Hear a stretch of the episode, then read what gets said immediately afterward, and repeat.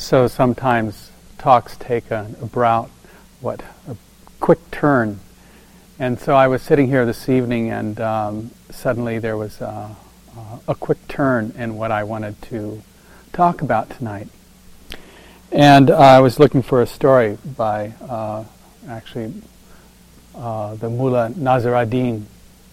And he's out under a lamp in front of his house, and he's searching all around, and he's kind of groping for something out in the dark there. And his neighbor comes by and says, Mullah, what are you looking for? He says, I'm looking for my key. And so the guy gets down on his knees, and they start looking around where the light is, and he said, well, and they looked for ages, and he went, well, where exactly did you lose the key? Oh, in front of my house. And he asked, well, why are we looking in here? He says, well, there's more light here. So, I was looking probably in the wrong place. One of the things that comes up was, I was reading through the interview sheets and looking on the last page, and there was, it seemed like every 5 or 6, there was something about coming in here and sort of what's been happening in the world that's been holding us somehow, some piece of holding us in captivity. And I felt like, okay, I need to begin this kind of first talk is to somehow address a piece of the collective as we go into our own kind of, individual shadows here. And I remember last week, and I kind of, it's funny, it's been coined kind of what 911, the kind of Tuesday morning. And I remember my flight kind of, I flew out and got turned around and came back to San Francisco. And I remember I walked in, and there was the kind of the picture of the plane hitting that first, I guess it was the second one. I was just kind of almost running in the airport, just not knowing what was going on and stuff. And I remember going downstairs and borrowing someone's cell phone, and I realized what was the impact of this? First, there was the sense of fear, and feeling the fear in the air just kind of crystallized. And then there was a sense of need, and that sense of need was actually, for me, was my family. And how important those things that are precious to me, that if I'm separated from, the thing I search out.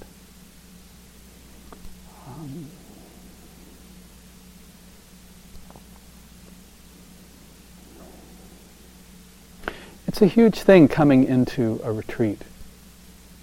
And first of all, in the sense that we come in, and in this particular case, we're bringing a lot of the collective, as I said when I looked through those sheets, a lot of the collective shadow in with us. And to get to the individual, I think it's good to address that on some level. That was kind of my about face here.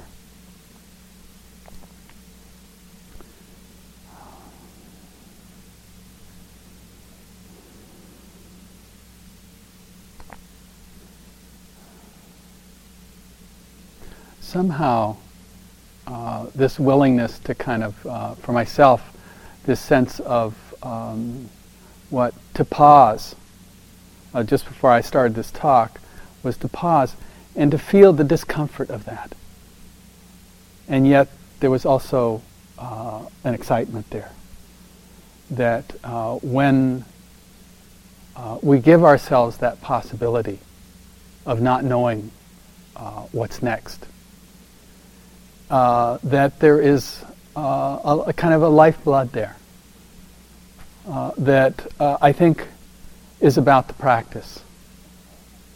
So much of the time what we do is we kind of set ourselves up in little boxes and create kind of this safe, we work to have this kind of safe environment to experience our lives in. But the truth is, it never was safe. You know, that is the truth. And this last couple weeks, one of the things is that has been greatly disturbed in this culture, in this time. And somehow it's also pointing to something deeper, which I hope our culture gets. That we have some choices. We have some big choices here.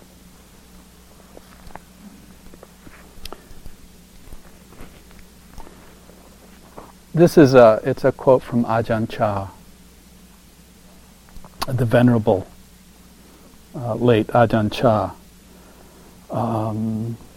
We human beings are constantly in combat, at war to escape the fact of being so limited. Limited by so many circumstances we cannot control. But instead of escaping, we continue to create suffering, waging war with good, waging war with evil, waging war with what is too small, waging war with what is too big, waging war with what is too short or too long, or right or wrong, courageously carrying on the battle.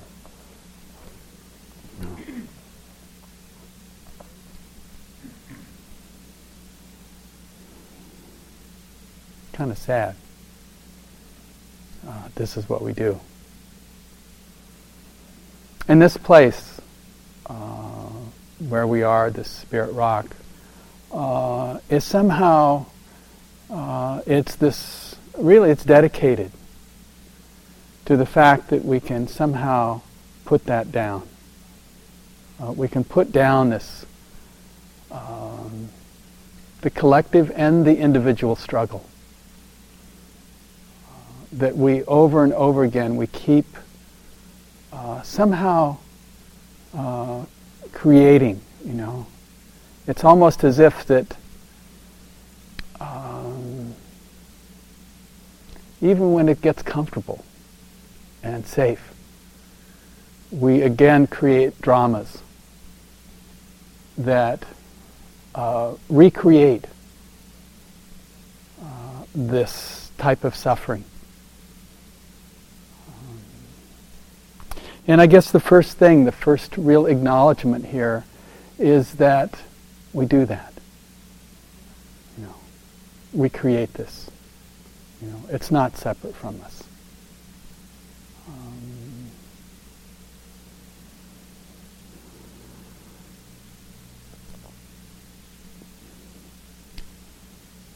The Buddha simply used the word, and I don't know if it's translatable as dukkha,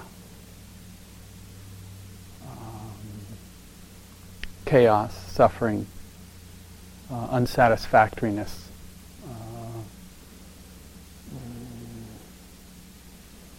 The sense that somehow, through our ignorance, what we do is we create war. And probably we've killed, you know, I read some statistic like 100 million people in the last 80 years or so in our needing to be right and out of our fear and anger. We're not separate from that. You know, last night I was talking about the fact that in Cambodia, there's the killing fields.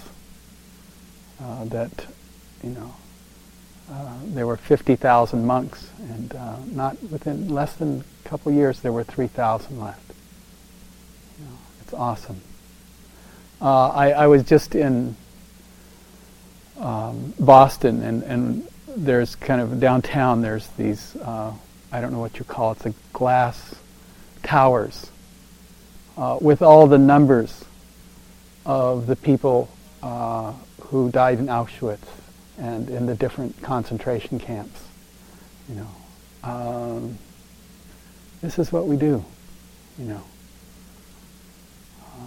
and we have to look in ourselves. This is not outside us. You know, sometimes I think that those terrorists, the Hitler within us, that somehow we're here, first of all, not to bury it, but to know that somehow in ourselves that we have this as part of us, and that we need to address it and we need to transform it. You know, not just for ourselves, but for the world and our children and our children's children.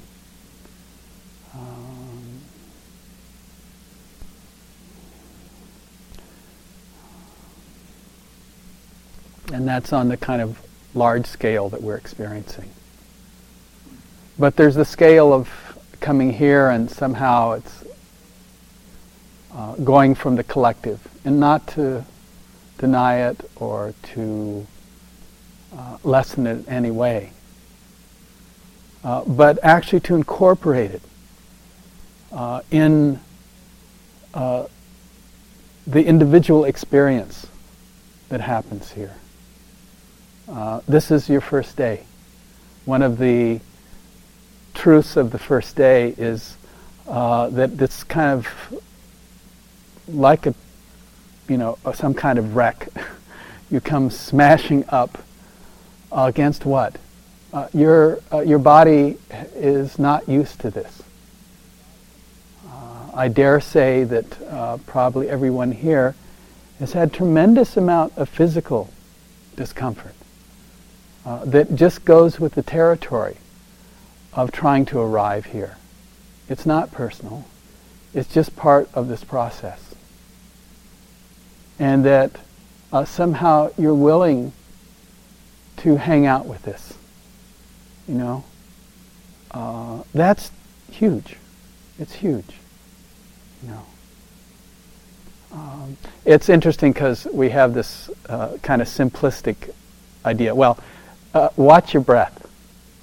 You know, and I think sometimes, well, if you were lucky, if you caught it once in an hour, you know. And what else was going on? You know, what was the body sensations? What are the stories? What are the tapes that you're running about maybe the collective, maybe your family, maybe the past, maybe you're anticipating something. And we start running all that stuff, you know, or likes or dislikes about this place, how wonderful it is or how terrible it is or how they should change this or, you know, it's, this is actually what the Buddha was pointing at, this thing called dukkha. You know. It's not that it's a bad thing. It's simply that it's true. It's realistic. It's what we experience as part of being here. And we got to start somewhere, you know, in a sense that we want to wake up. Well, first just look what's here. Today I was thinking this thing during the metta. Look what we do to each other. You know, it's so hard to believe that somehow. When I was 14 years old, I remember we went for Christmas to. My mother took us to Bethlehem, and I remember we stopped in. This was in Beirut, Lebanon. And she worked for the United Nations and kind of was into Gandhi and kind of this idea of world peace. And I remember she took me to the camps, the Palestinian camps, and she said, "Oh, this is the problem here is breeding hatred." You know, and I could see as a child with the barbed wire and the children on the other side playing. I didn't know what that was like, but I could see that certainly that feeling of separation and isolation and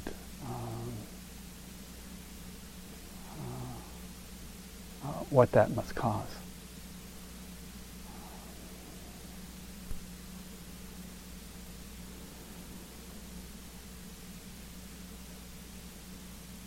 It's funny, it's such a great nation with such a huge collective shadow that it can't, you know, it's what you can't, the shadow is really what you can't see. And I have trouble seeing, but I know it's there, you know, whether it's the piece about, you know, being a, excuse me, you know, I'm a white, middle-aged male who is blinded by so much, whether it's, you know, race and my non-experience of, even though my teachers were mostly, I would say, people of color. And yet, through that isolation, I don't see.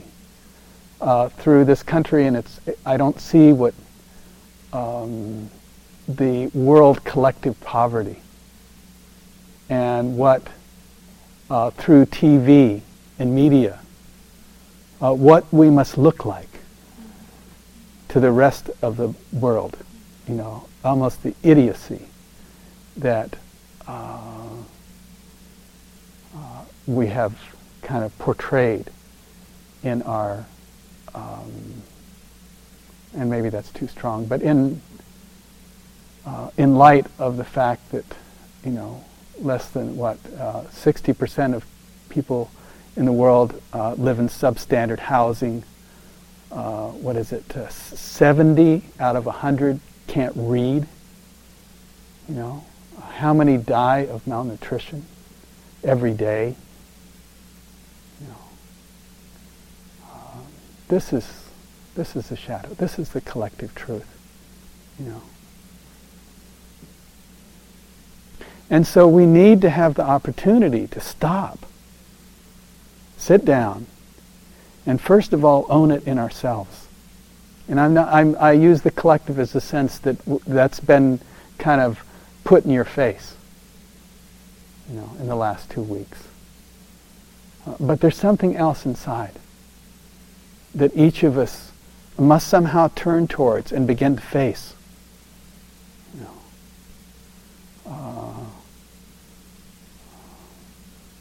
you know. We start with the simplest things, like the discomfort in the body, and accept, instead of, the whole cultural truth is, how have you been taught to deal with this? Is you turn away from it, you either find some, either you go in your head, make up some story about it, or you find some pacifier out there, physical, or you move away from it.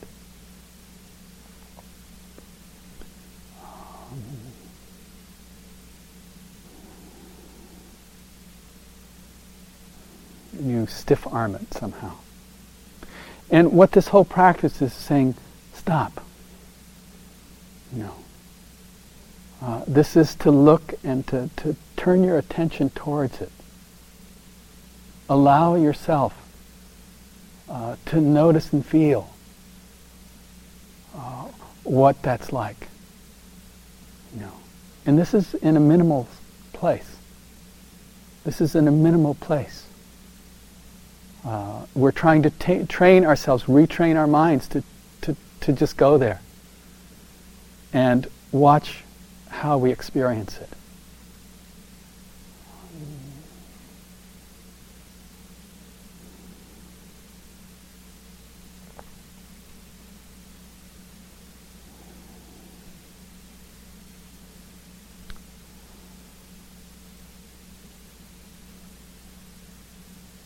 It's such a big thing, this word dukkha, this word suffering, this chaos, this unsatisfactoriness.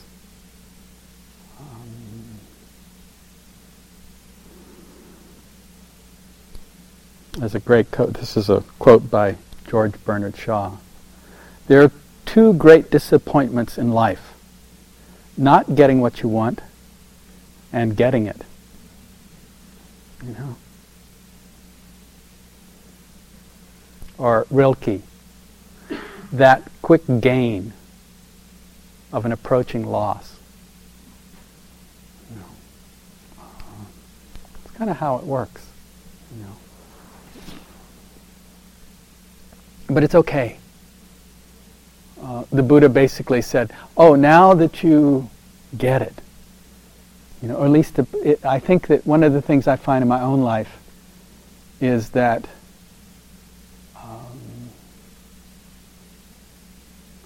it's something I have to keep touching. You know, simply because there's so many facets that I'm not aware of. I don't know. In myself and in the collective of the amount of suffering. It's also my willingness to feel that is also what opens my heart and allows me sometimes to see clearer. But I have to understand also, the Buddha said, you have to understand its roots. You know, what is it that not that pain isn't there. That's the nature of the body. It's the nature of being here on some level. But we can add and support it and make it more in some way. And he had this word, which is a beautiful word. He called it tana. Tana. And I like the translation. An ocean of craving that are wanting it to be different than it is the power, the force that moves this into deeper and deeper suffering. Are wanting it to be something else. Then just simply accepting the truth of the experience. So what do we do?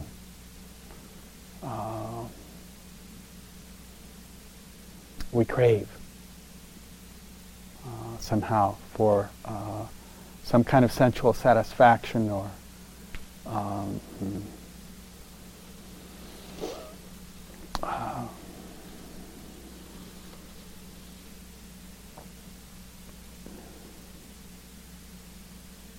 some way to get out of it, nihilistic separation.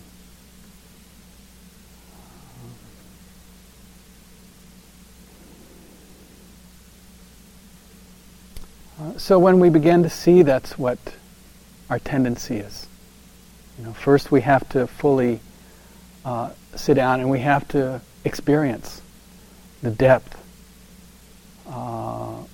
In this case, we came in with a lot of the collective, an acknowledgement and the sadness and the grief of what we do to each other and how that causes the contraction known as fear. And we want to get away from it. And so in a way, maybe this is kind of an oxymoron, that maybe you think, oh, you come here to get away from it. But from our point of view, you came here to actually get into it. You know, go to the roots that hold you in captivity. First hold you away from the grief and the sadness in the collective. When I was sitting downstairs waiting for my bag after I had left here at, I think, 4 o'clock in the morning, Tuesday morning, and I'd driven to San Francisco and early in the morning and gotten on a plane, you know, at 6 o'clock in the morning. And when I turned around and got back, and at first I was angry because they wouldn't tell us what had happened.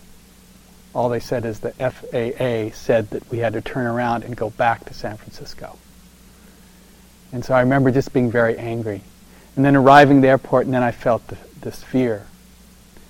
And wanting just to, you know, get out of the airport, get out of San Francisco, get over the bridges.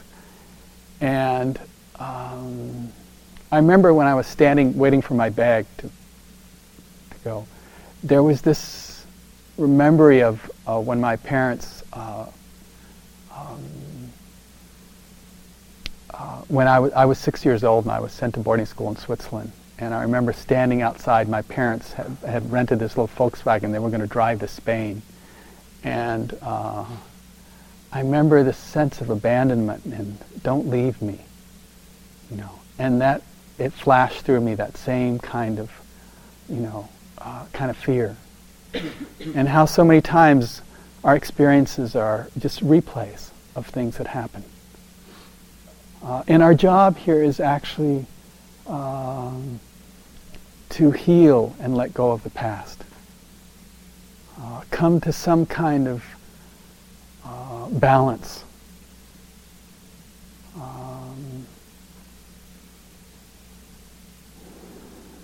That says, quite simply, that right now, in this experience, that this somehow, this moment, it's a gift. It's a gift.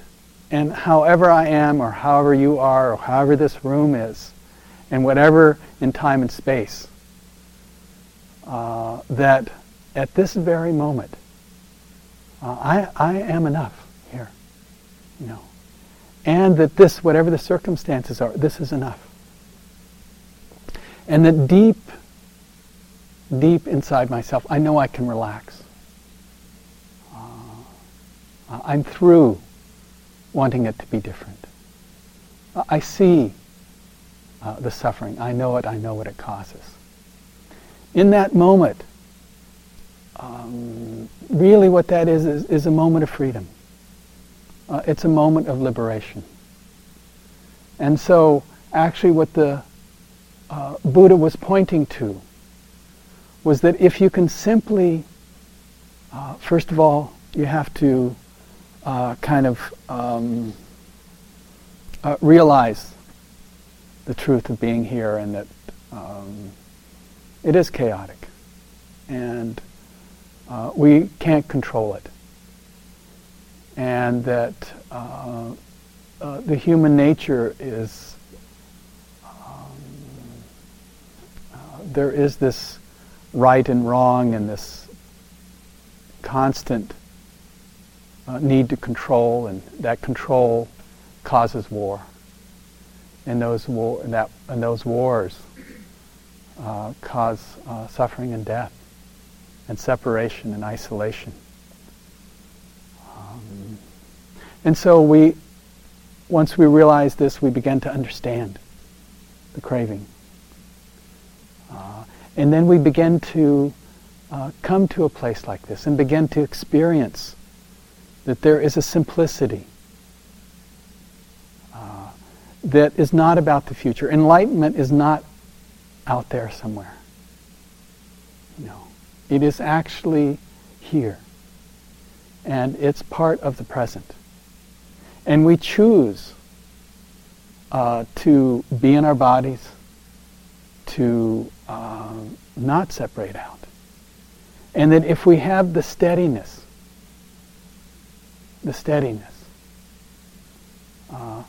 not to move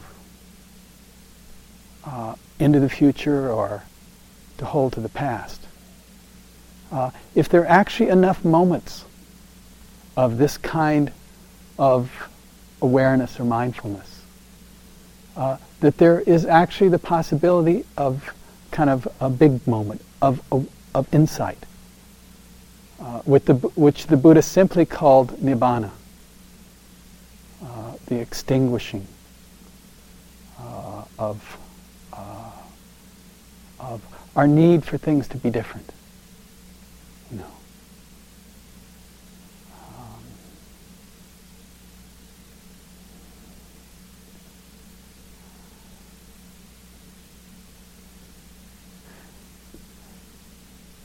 Freedom in itself is not, there is not a separating. It's really this willingness to hold everything and not need it to be different. The Buddha, once he was enlightened, they say he never created any kind of karma. You know. He was not choosing things to be different. He was simply liberating the moment, which sometimes was people and sometimes many people at once.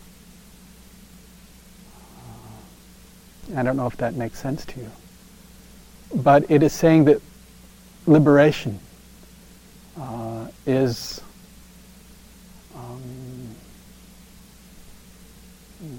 outside of the laws of good and bad and happy and sad and any kind of dualism whatsoever. It's outside of that. And we have the power as a human being to choose that in any moment. It's never been away from you. And it's simply a choice. That first of all you have to kind of know what runs you. You have to know the self to let go of the self. And we're here studying the self so that we know what we can let go of. And the liberation happens not because there's any knowledge here. There's really, this is a deconstruction, this is a de-learning. And then there is simply the awakening.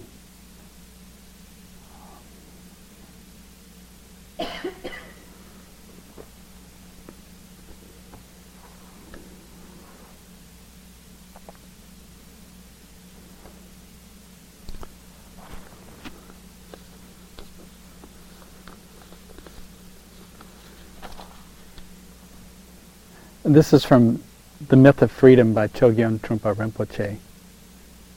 The attainment of enlightenment from ego's point of view is extreme death, the death of the self, the death of me and mine, the death of the watcher.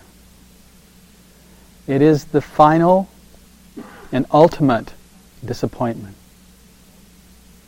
Get that?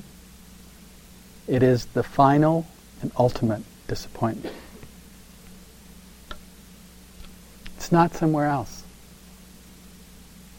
It's not out there. Sometimes I think it's just our ability to own the whole. And then there's no you. There's actually no me. There's just this, the suchness, the isness of things.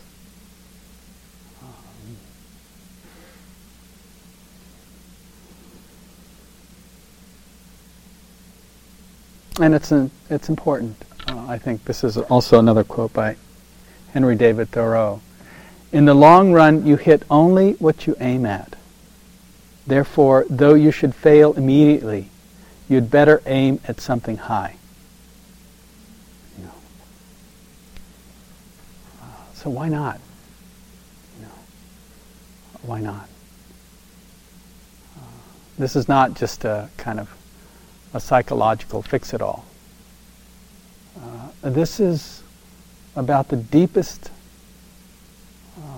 and ultimate spiritual truth that you have in you the capacity to completely awaken. So really,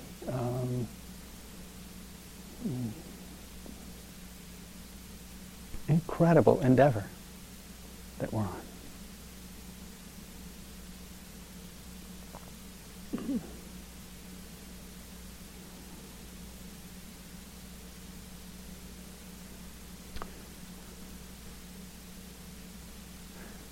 Sometimes there's a lot of in sort of Buddhist translations. These are essentially called the Four Noble Truths, and I like the idea of noble. But there's also this fourth, and the first one is the awareness, the knowledge, the realization of dukkha or suffering or chaos, the understanding of the craving, the tana,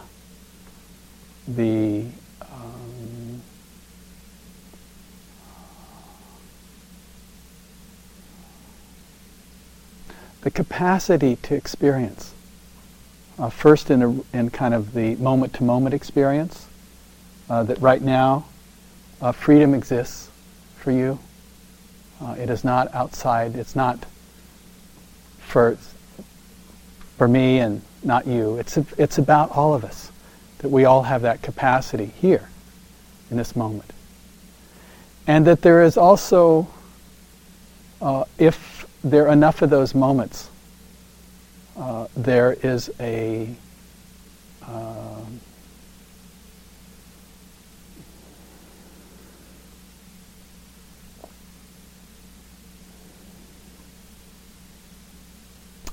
break in the continuity, maybe a fraction of a second, that is built up by the moment to moment, if this makes any sense to you,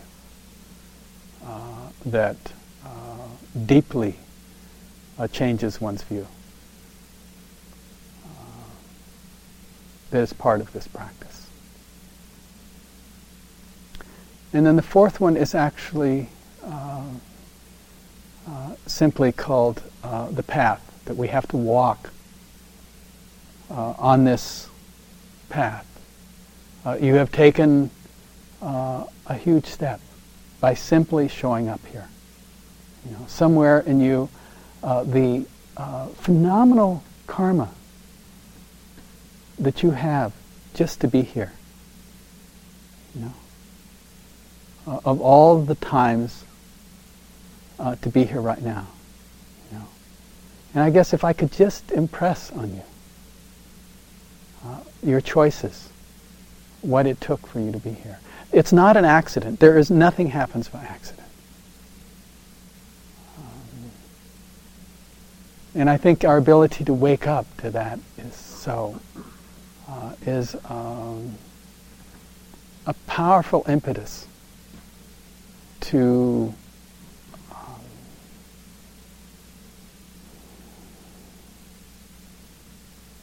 see truth, to see Dharma. And that our actions do matter.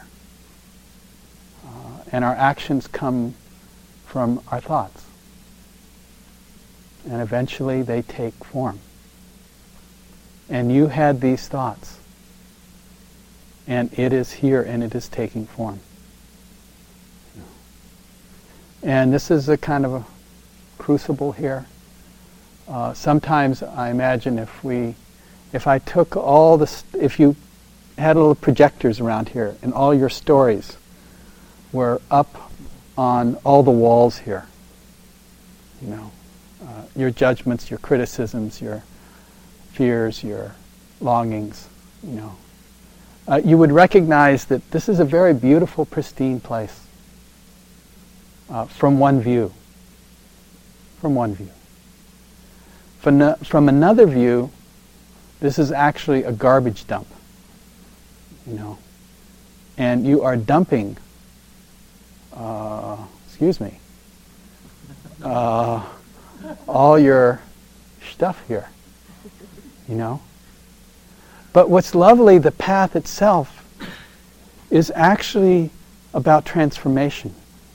So it is taking these old stories, these longings, these fears, these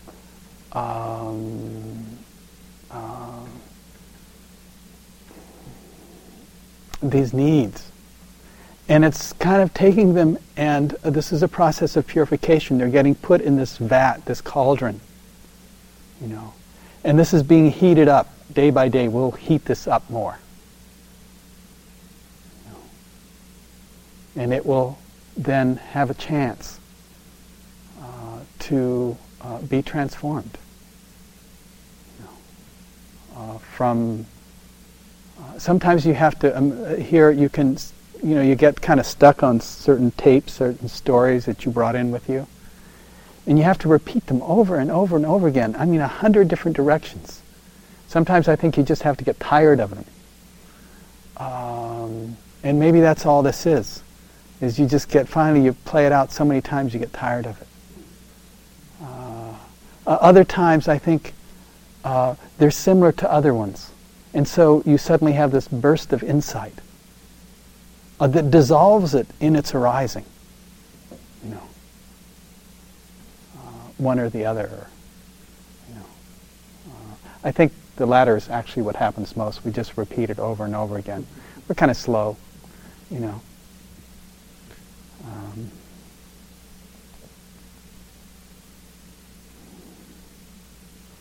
But we're doing it. That's what matters. You're here, no matter what stories you came in with. It doesn't matter. You know, I believe this is big enough. I've seen it over and over for all these years that it can hold it. You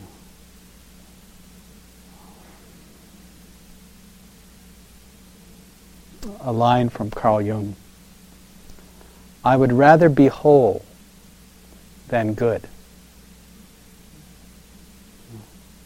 Think about it. I'd rather be whole than good. You know. This willingness to kind of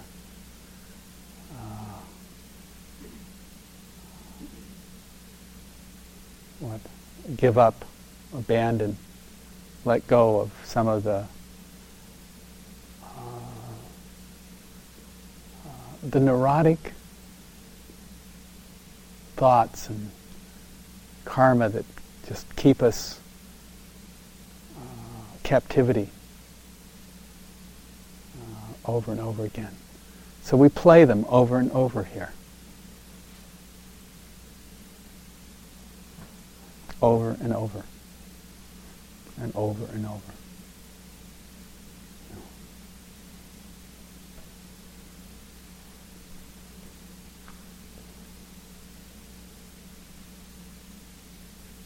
Hatred never ceases by hatred. Only through love is hatred healed. This is an ancient and eternal law. No. Simple. Simple.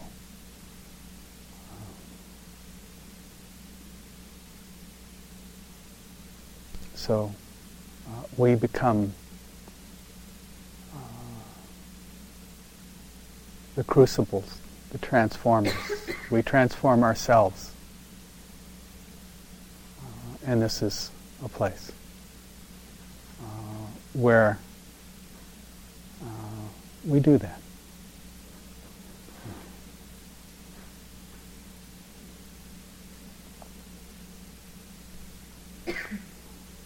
This is from the Tao Te Ching.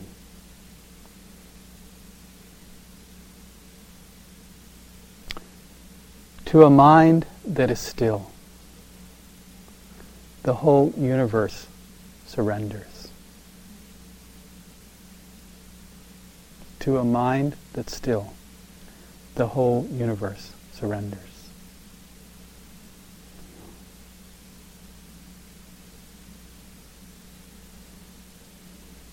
So, I think enough. you got your work. You know what it is. And I guess from my perspective here, I simply first commend you for not having left. It's first. And that you're willing to pause and feel the restlessness and also the spaciousness that is available in this ability to pause. Not just the discomfort, not just the restlessness, but the spaciousness. You know. Freedom is not somewhere else. So. And it's not something you have to look for. It's something that is just available in relaxing. And simply relaxing. Relaxing deeply with this mindfulness. It is self-liberating. You can't do it. You just have to work on kind of getting the stuff out and out of the way. The rest will take care of itself.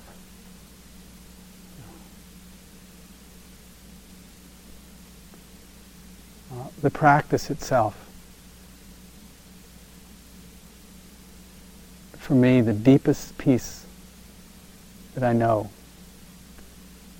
is ultimately that it's about trusting the present. That's it. No place to go, nobody, nothing. Just the present. No.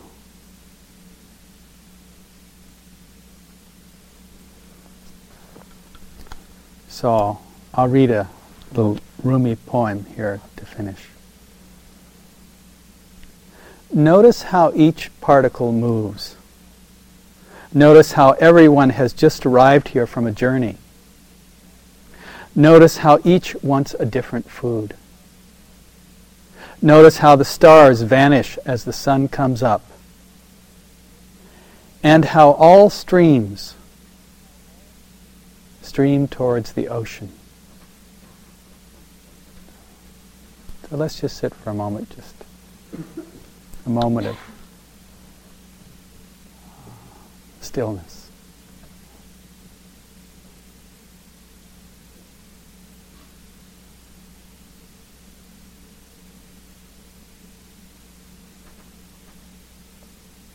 To a mind that's still, the whole universe surrendered.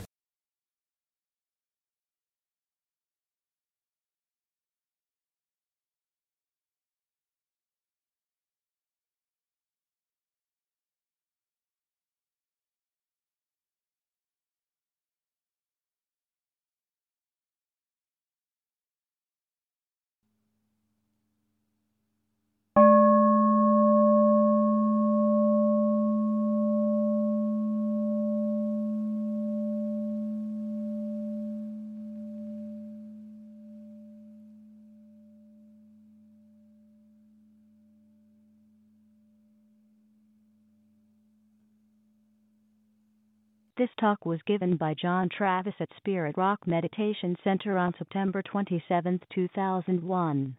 It is an offering of the Dharma Seed. Thank you for listening. To learn how you can support the teachers and Dharma Seed, please visit dharmaseed.org/donate.